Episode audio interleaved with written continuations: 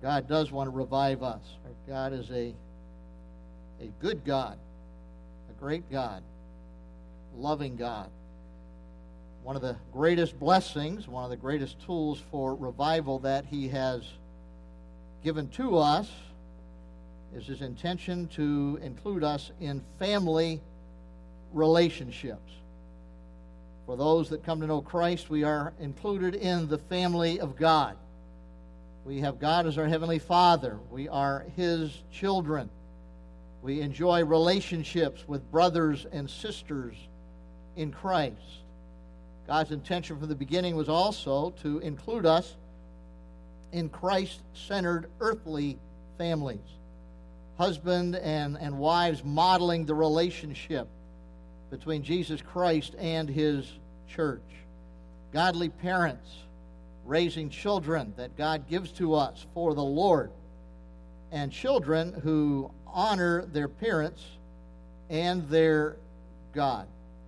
God has a great family plan. But God's family plan is under vicious attack. Unfortunately, as we look around, we see too many cases where God's plan is most definitely not being implemented. It's under attack. People who reject the opportunity to be part of God's family, people who want to be part of God's family but don't follow him very closely, husbands and wives whose relationships are ruined by selfishness, families that are torn apart by death, parents who don't raise their children for the Lord, and in fact, very, very sadly, some parents that terribly abuse their children. Children who rebel even against godly upbringing sometimes and copy the behavior of the prodigal son. God's family plan has been and is being rocked by sin. But God has made it possible for his plan to be reclaimed in our lives. And we're going to be talking about that for the next few weeks. This morning we want to consider the plan that God has revealed, just in some of its basics. We'll flesh out some of the details in the weeks to come. We want to consider the fact of the upsetting, the attack on God's family plan, God's plan being rocked, and then God's plan for us to reclaim that plan that he has for our families. If you have your Bibles, turn with me to the book of Genesis, chapter 1 this morning. We want to take you back to the beginning as recorded here in the first chapters of Genesis and consider some of the specifics about God's family plan. Reading starting with me at verse 26. It says, "Then God said, let us make man in our image, according to our likeness, and let them have dominion over the fish of the sea, over the birds of the air, and over the cattle, over all the earth, and over every creeping thing that creeps on the earth. So God created man in his own image. In the image of God he created him. Male and female he created them. Then God blessed them and said to them, be fruitful and multiply, fill the earth and subdue it, have dominion over the fish of the sea, over the birds of the air, and over every living thing that moves on the earth. God said, see, I have given you every herb that yields seed, which is on the face of all the earth, and every tree whose fruit yields seed. To you it shall be for food. Also to every beast of the earth, to every bird of the air, and to everything that creeps on the earth, in which there is life, I have given every green herb for food, and it was so. Then God saw everything that he had made, and indeed it was very good. So the evening and the morning were the sixth day." As we read this passage of Scripture, we see God's plan. And we see that as he implements that plan, he pronounces favor upon it. In verse 31, he looked upon it as he puts it all into operation, and it says he pronounced it very, very good. And we find that his plan involves, first of all, man being created to have fellowship with God. That is the one of the main reasons for creating man in his own image and likeness. He gave man will and intellect and ability to communicate so that we would be able to communicate with our Heavenly Father. That's God's intention from the beginning. He was different from the animals. God created all the animals, but none of them had the capacity to communicate with or fellowship with God the way that man, who was created in his own image and likeness, was. We're told over in chapter 3 that God walked in the garden with Adam and Eve in the beginning. They had close fellowship with each other, close individual fellowship and family fellowship with God. And the fact of the matter is, God's plan is a great plan. He desires for us to live in fellowship with Him. His plan also involves man being created to have companionship with another person like himself, but different. And we go into the details here on the creation of man and woman here, male and female. Men and women are alike in that both are created in the image and the likeness of God. We can both know God, model God, glorify God. Men and women have tremendous value to God. Both have the ability to communicate with and understand each other and God. That's God's plan from the beginning. So there's a likeness there. There's a difference there as well. Difference for one thing, male and female, to enable reproduction. If you took any biology or learned anything along the way in life, you know that it takes male and female to produce a baby. Also, we find that it makes a life a whole lot more interesting and full. It talks about in chapter 2, where you get a little more details on the creation of woman being taken from the side of Adam. We find that it says he was going to make for Adam a helper who was suitable for him, just right for him, a companion who's going to be ideal for him. That's God's plan. That's what God planned in the beginning, to have a husband and wife who were alike but different. And it's a great plan. It's a great plan that God put into operation. And we read in the end of chapter 2, or towards the end, it says they were both naked and unashamed. There was an openness, a transparency, and there was just a beautiful relationship there that God started from the beginning. God's plan's a great plan. His plan also involves being created to have children. One of the first commands that he gives to Adam and Eve is to be fruitful and multiply and fill the earth and subdue it. Somebody said that's the only plan that, or the only command of God that man has made any kind of a serious attempt to obey, to be fruitful and multiply. We find sometimes that's not the case either, with a lot of people not wanting to have children these days. So it involves having children, which requires male and female, and all are to work together to subdue the earth, to care for the earth, to have something to do. God's plan is a great plan. And we find that his plan also involves work. It's a great plan in all of its parts. And one of the parts of it is the fact that it, we missed something. There we go. Man was created to work. And if you notice that he's got something for him to do, to subdue the earth, to have dominion over it, basically to care for it. Man is God's caretaker for the earth. That's been the case from the beginning. Man was never created just to sit around and do absolutely nothing. Work was not part of the fall. Work was instituted long before the fall ever took place. And it was a great plan that God had in connection with that. They were to work together, male and female, parents and children. One of the neat things about before the fall, the work would have all been productive work, where you didn't have things working against you the way it is since the fall has taken place. God's given a great purpose in living, and God's given us a great earth to subdue. You know, even though the earth has been affected by the fall, still, it is a great planet to live on. You know, the things you get to see, the beauty that he's given to us in this world, the different kind of trees, the different kind of food, the different kind of flowers. It's gorgeous. It's a beautiful, beautiful job that God has given us to do on a beautiful, beautiful planet set exactly the right distance away from the sun.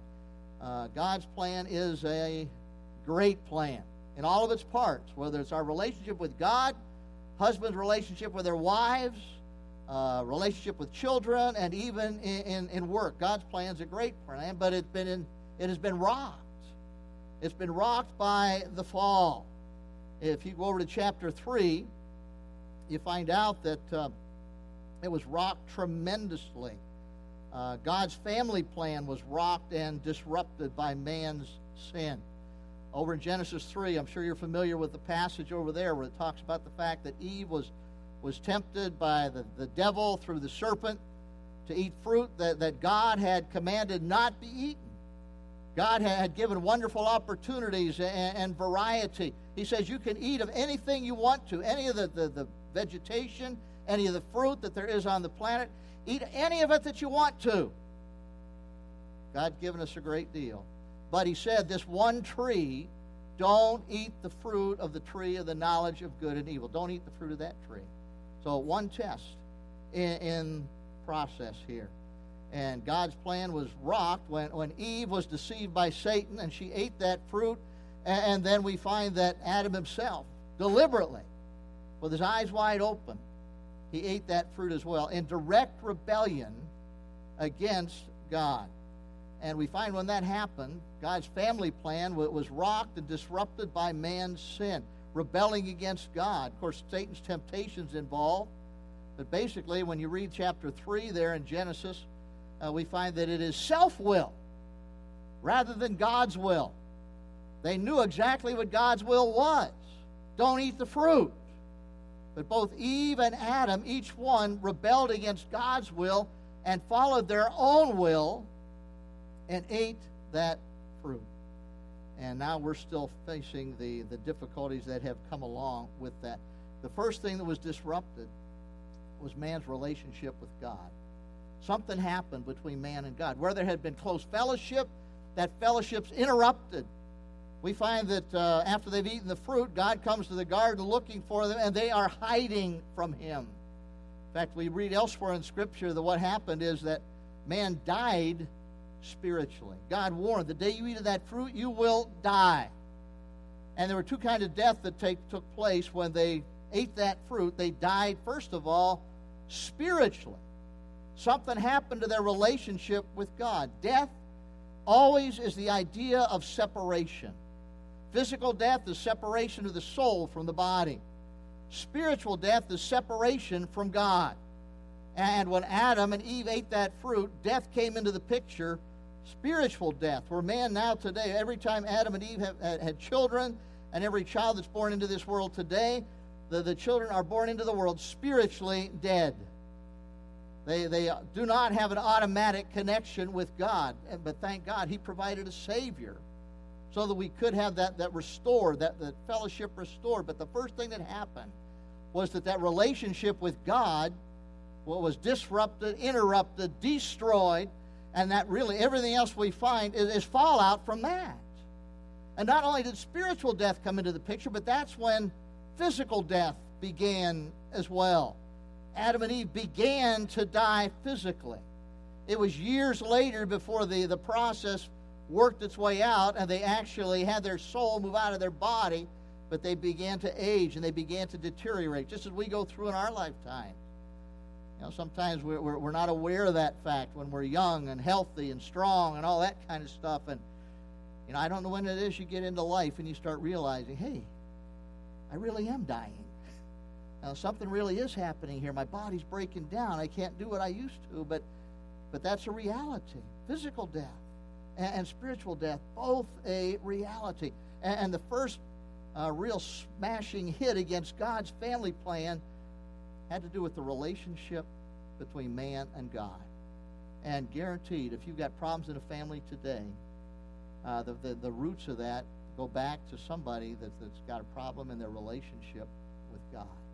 We find that the sin also disrupted the relationship between husband and wife companions. In fact, we find that the first disruption of the husband-wife companionship is this matter of death. In fact, we recognize that even when people get married, with the vows that we have them take, they go through their vows and they add on to the end of it, that I'll forsake all others and do these things. How long? Until death do us part. Or as long as we both shall live. fact of the matter is death steps into the picture sometimes and interrupts the companionship between a husband and a wife. There are many here that have dealt with that, and it's a very difficult thing to face. It just destroys that relationship, and the pain continues to go with you for years and years to come until the Lord calls you home himself. But death interrupts the family relationship. We find that it's not just husbands and wives that are affected by that and have to deal with widowhood. We find that we lose grandparents. We lose parents. We lose siblings. We lose aunts and uncles and cousins. I think about my life. Both my grandparents, all my grandparents are gone. My parents are both gone. My in-laws are both gone. I've got no uncles left on this planet. I've got one aunt that's left on this planet. It was back in the Pittsburgh area. Got cousins that have already been taken out of this world. You know, death really changes your family, doesn't it? Really change. I look back to days when I was growing up and what the family was like, and you know what? My family's completely different than what it was back then. And one of these days, the Lord will take me out of this world. And that'll be another change for my family. The first disruptor that comes against God's family plan is this enemy of death that comes and destroys the relationship, really, between people. We find that God's family plan between husbands and wives is also disrupted by self-will. When people do what they want to do instead of what God would have them to do. And of course, that's what happened with Adam and Eve. And in chapter 3, God pronounces the curse. And let's go ahead and we'll read the whole thing here. Chapter 3, and starting in verse 14. It says, "So the Lord God said to the serpent," who the devil used, "Because you've done this, you're cursed more than all the cattle and more than every beast of the field. On your belly you'll go, and you shall eat dust all the days of your life. And I will put enmity between you and the woman." This is actually enmity between Satan and this woman. "And between your seed and her seed. And he shall bruise your head, and you shall bruise his heel." First indication here that there was going to be a Redeemer who was going to be born one of these days that was going to help reverse the trends of the curse. We'll talk about that more in a minute. But he continues on with the curse. He says, "To the woman," he said, "I will greatly multiply your sorrow and your conception. In pain you shall bring forth children, and your desire shall be for your husband, and he shall rule over you." In that last part of that 16th verse, we find the root of most of the marital disharmony that there is and ever has been in the world. Say, well, if the woman's desires for her husband and he's going to lead, where's the problem here? Well, actually, when he says your desire will be for your husband, it's not quite that she's going to just love him immensely and want to do everything that he wants her to do. In fact, if you go over to chapter 4, we get a verse over here that helps us to see exactly what this is talking about. It says, "Now Adam knew his wife, and she conceived and bore Cain, and said, 'I've gotten a man from the Lord.'" God's going to really take care of things. "Then she bore again, this time his brother Abel. Now Abel was a keeper of sheep, but Cain was a tiller of the ground. And in the process of time, it came to pass that Cain brought an offering of fruit of the ground to the Lord. Abel also brought one of the firstlings of his flock and of their fat, and the Lord respected Abel and his offering. But he did not respect Cain and his offering. And Cain was very angry, and his countenance fell." In verse 6, it says, "So the Lord said to Cain, 'Why are you angry, and why has your countenance fallen? If you do well, will you not be accepted? And if you do not do well, sin lies at the door, and its desire is for you, but you should rule over it.'" What he's saying here to Cain is sin's lying at the door, and sin desires to control you. But you need to get victory over sin. Same terminology that you have back in chapter 3 and verse 16 that leads to the problems. He told Eve, you're going to desire to control your husband, and he's going to rule over you. Do you see a potential for problems there? Just slightly, right? Everybody wants their own way. And we're born with a sin nature. You know what the sin nature is all about? It's all about selfishness. It's all about I want what I want when I want it the way I want it. And that doesn't go away when you say I do when you get married. And there's the potential there in any relationship because of those sin natures for the wife to want her way and the husband to want his way. And when they both want the same thing, that's all right, correct? Especially if they want what God wants. They both want what the Lord wants. That's God's plan. That's a good thing. But how about when they just both want their way and they don't care a whole lot about what God wants? There's marital disharmony. There's irreconcilable differences. There's problems. What caused it? Sin came in and rocked God's family plan, and it affected the relationship between husbands and wives. On top of that, we also have the fact that we live in a sinful world. And we also have a deceiver named Satan who still works in families and wants to destroy relationships between husbands and wives as well. We find sin also disrupted God's plan for children. It says one of the things was going to happen when, after the fall took place, women were going to have pain in childbirth. Does that mean that there was no pain before the fall took place? Well, there were no kids that were born before the fall took place. But I think it's indicating that the fall hadn't occurred. There would not have been any pain in childbirth. How do you feel about Adam and Eve right now, ladies? You know, painless childbirth. Wow. But the fall did take place. And we could take the rest of the hour here probably this morning having ladies give testimony about the reality of pain in childbirth. He also says, I will multiply your sorrow and your conception. I think some of the sorrow connected with conception may have to do with miscarriages, stillbirths, things like that happened that would not have occurred if it hadn't been for the fall. There's part of the problem that comes into the picture, the pain in childbirth. And the other thing is that every child that's given birth in this world comes into the world as a sinner. Every child comes into this world with a sin nature. And they need to come to trust Jesus as their Savior. Thank God they're covered by the blood of Christ till they reach the age when they can understand right and wrong, because Christ died for them as well. But when you reach the ability to understand right and wrong, we need to teach our children to make sure that they trust Christ as their Savior. Every child's born a sinner. And sadly, many times children go off in their own direction. Sometimes they can bring heartache to parents. I've heard different people say on occasion, you know, if I had it to do over again, I would not have had any children. Isn't that sad? That's not God's initial plan for children. Thank God my wife and I have never felt that way. Hopefully nobody here's felt that way, but I'll bet there's some. If you were honest, you might say, if I had a do-over, I wouldn't have any kids. Because there's a lot of heartache that's been brought into my life as a result of that. What causes that? Well, sin disrupted God's plan for children. Sin also disrupted God's plan for man's work. Read over here, part of the curse, actually from the beginning, was always God's plan for man to work.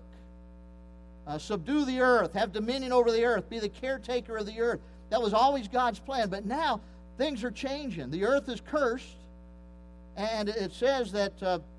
Verse 17, then to Adam he said, because you have heeded the voice of your wife and have eaten from the tree of which I commanded you, saying, you shall not eat of it. Cursed is the ground for your sake. In toil you shall eat of it all the days of your life. Both thorns and thistles it shall bring forth for you. And you shall eat of the herb of the field. In the sweat of your face you shall eat bread till you return to the ground. For out of it you were taken, for dust you are, and to dust you shall return. You know what he's saying here? You're going to keep working, but it's going to be hard. It's going to be difficult as you go about the work in life. You're going to earn your bread by the sweat of your brow. The elements are going to work against you. You want to plant crops and grow things. There's going to be thorns. There's going to be thistles. There's going to be weeds. The ground is cursed, and it's going to be difficult. and it's going to be very, very hard to carry out your job of taking care of the work that you have. In fact, that's quite an effect upon family life when you think about it. You know, if work was easy and everybody could enjoy it together, that'd be one thing. But I'll tell you what, most folks go through a tension where they're trying to earn a living, and it's hard to earn a living, and there's a lot of work that has to go into it, and you want to spend appropriate time with your family and have influence on them as well, and there's a tension that's there, you know, between doing the job that's hard to do and takes time and takes effort and takes energy, and still having time and energy and life to pour into your family. Am I blowing smoke, or is this real? Is there reality here? No, it's difficult. Why? Because we live in a sin-cursed world. God's family plan has been rocked. And then even work is affected by death. He warns Adam, you're taken from dust, you're going to return to dust. And as you work, we find that as you get older, work gets more difficult. Sometimes you get to a place where work becomes impossible as you become incapacitated with age. And one day, we die, and we leave behind much of what we worked for. And we better make sure we've been working for more than material things. You know how much they're worth in the end? Not very much.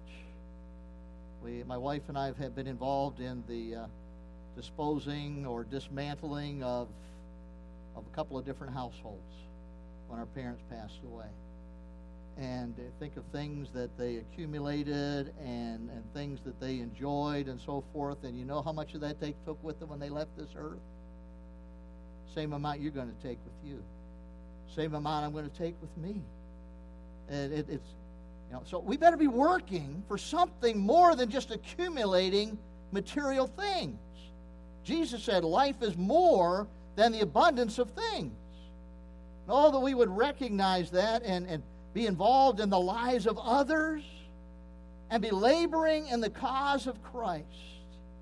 I love that last verse in 1 Corinthians 15 where it says, "Be steadfast, immovable, always abounding in the work of the Lord, knowing that your labor in the Lord is what? Not in vain."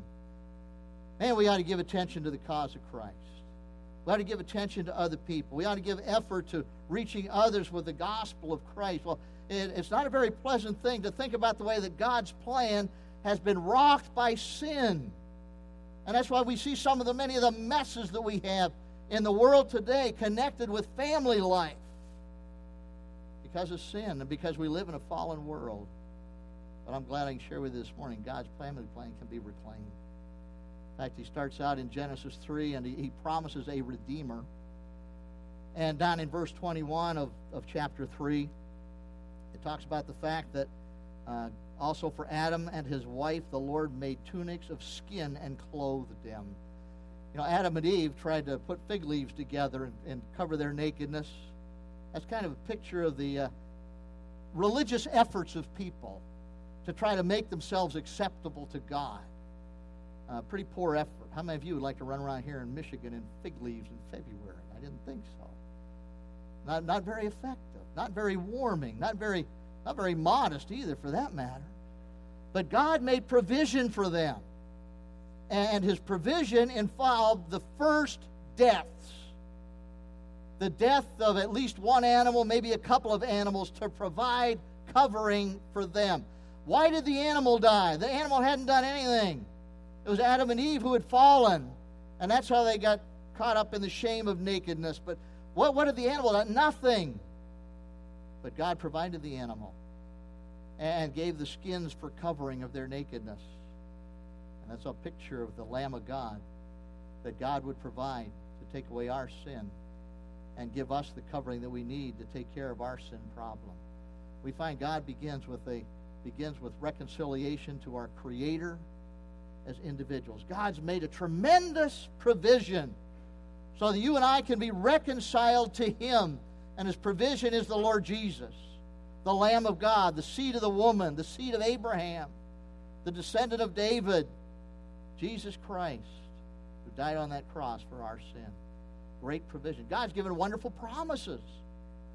We're told in Scripture, God so loved the world that he gave his only begotten Son. There's Jesus again.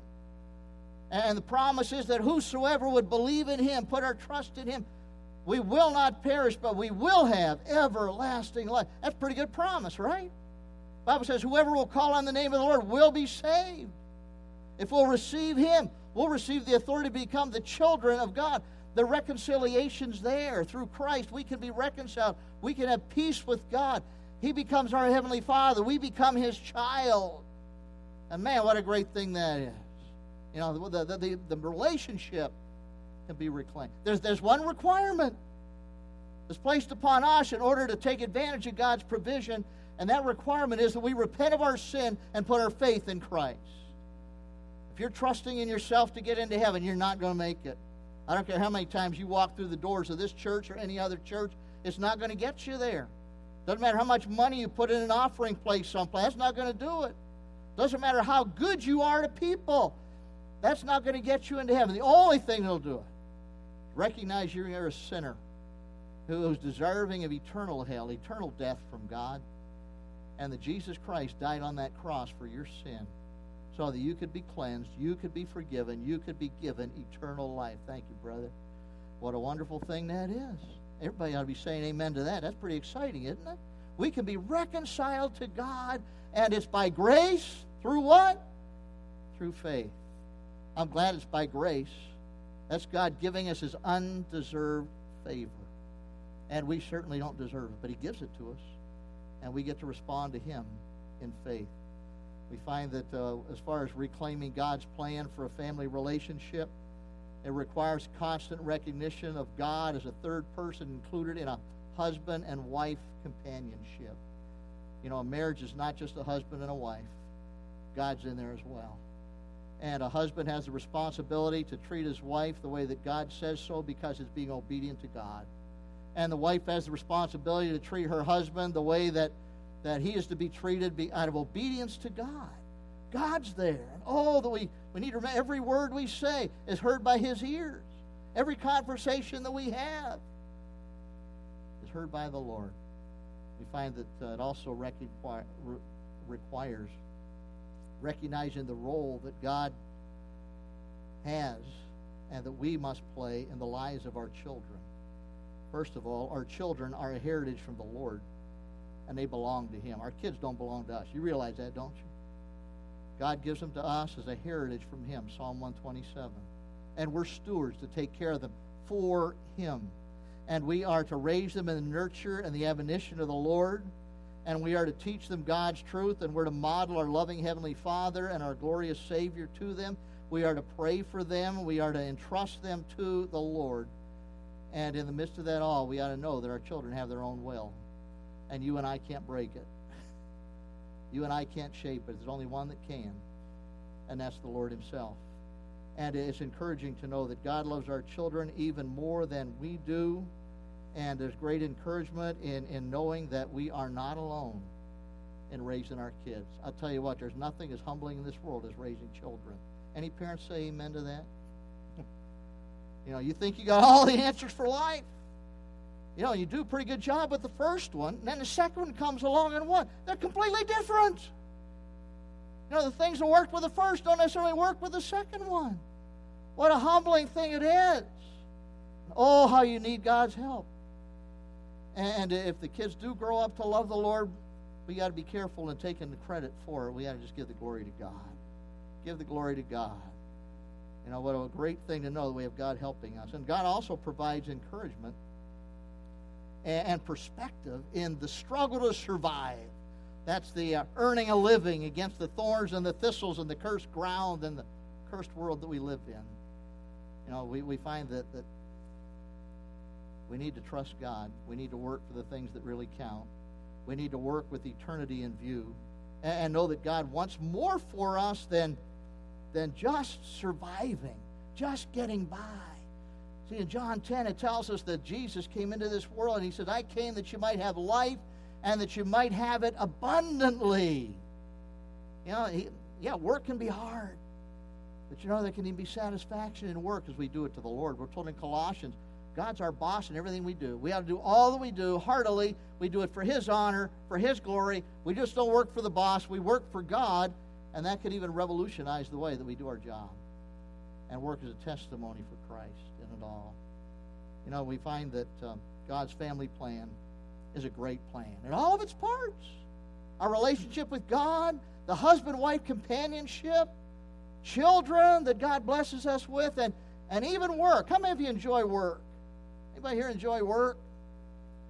Anybody here always enjoy work? A lot of things we enjoy in it, right? And what a privilege it is to be able to work, right? I'll tell you what, one of the hardest things is to be incapacitated and unable to do things.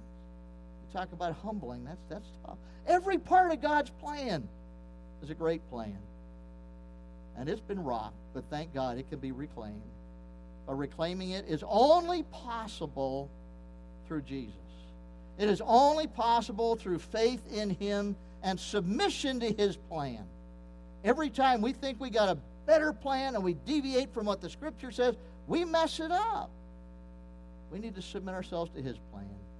And we need to surrender ourselves to Christ and battling self-will in our lives. Our greatest enemy is not the devil.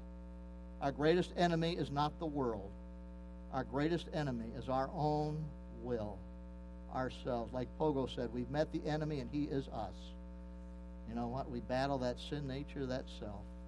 And we can only reclaim God's family plan by being Christ-centered, cross-driven disciples, keeping our eyes firmly on Jesus Christ, and recognizing what He did for us on the cross of Calvary and how much He loves us to do that, and being willing to serve Him because of what He did for us. Heavenly Father, we thank You for the wonderful plan that You have, the plan that You had from the beginning. And we realize that man's rebellion has certainly messed it up as far as what we see in our world today, but we are so thankful that through Your grace and Your mercy, through Your Son, the Lord Jesus Christ, and the blessed Holy Spirit, that we can reclaim Your plan in our lives. We can be reconciled to You and have You as our Heavenly Father and other Christians as our brothers and sisters in Christ. And Lord, we can have a marriage relationship that really does picture the relationship between Christ and the church. The Spirit of God can do that in our hearts and lives. We thank You, Lord. We can have children that love their parents and parents that love their children, that serve Christ together and work for eternity together. What a joy that is. And Lord, we can even do our job that You give to us, no matter what kind of work it might be, for Your honor, for Your glory, and do things there that count for eternity as we give a testimony for Christ and all that we say and do, and we impact the people that You bring across our lives with the gospel of Christ as we share it, as we live it out. Lord, help us to reclaim Your plan for our lives and our families by walking in faith before You. We pray in Jesus' name. Amen. Would you close with me this morning with number 41, God is so good. God is so good. Stand together while we sing. If you've never taken Christ to be your Savior, we invite you to do that this morning. I'd be happy to talk further with you about it. It's the only way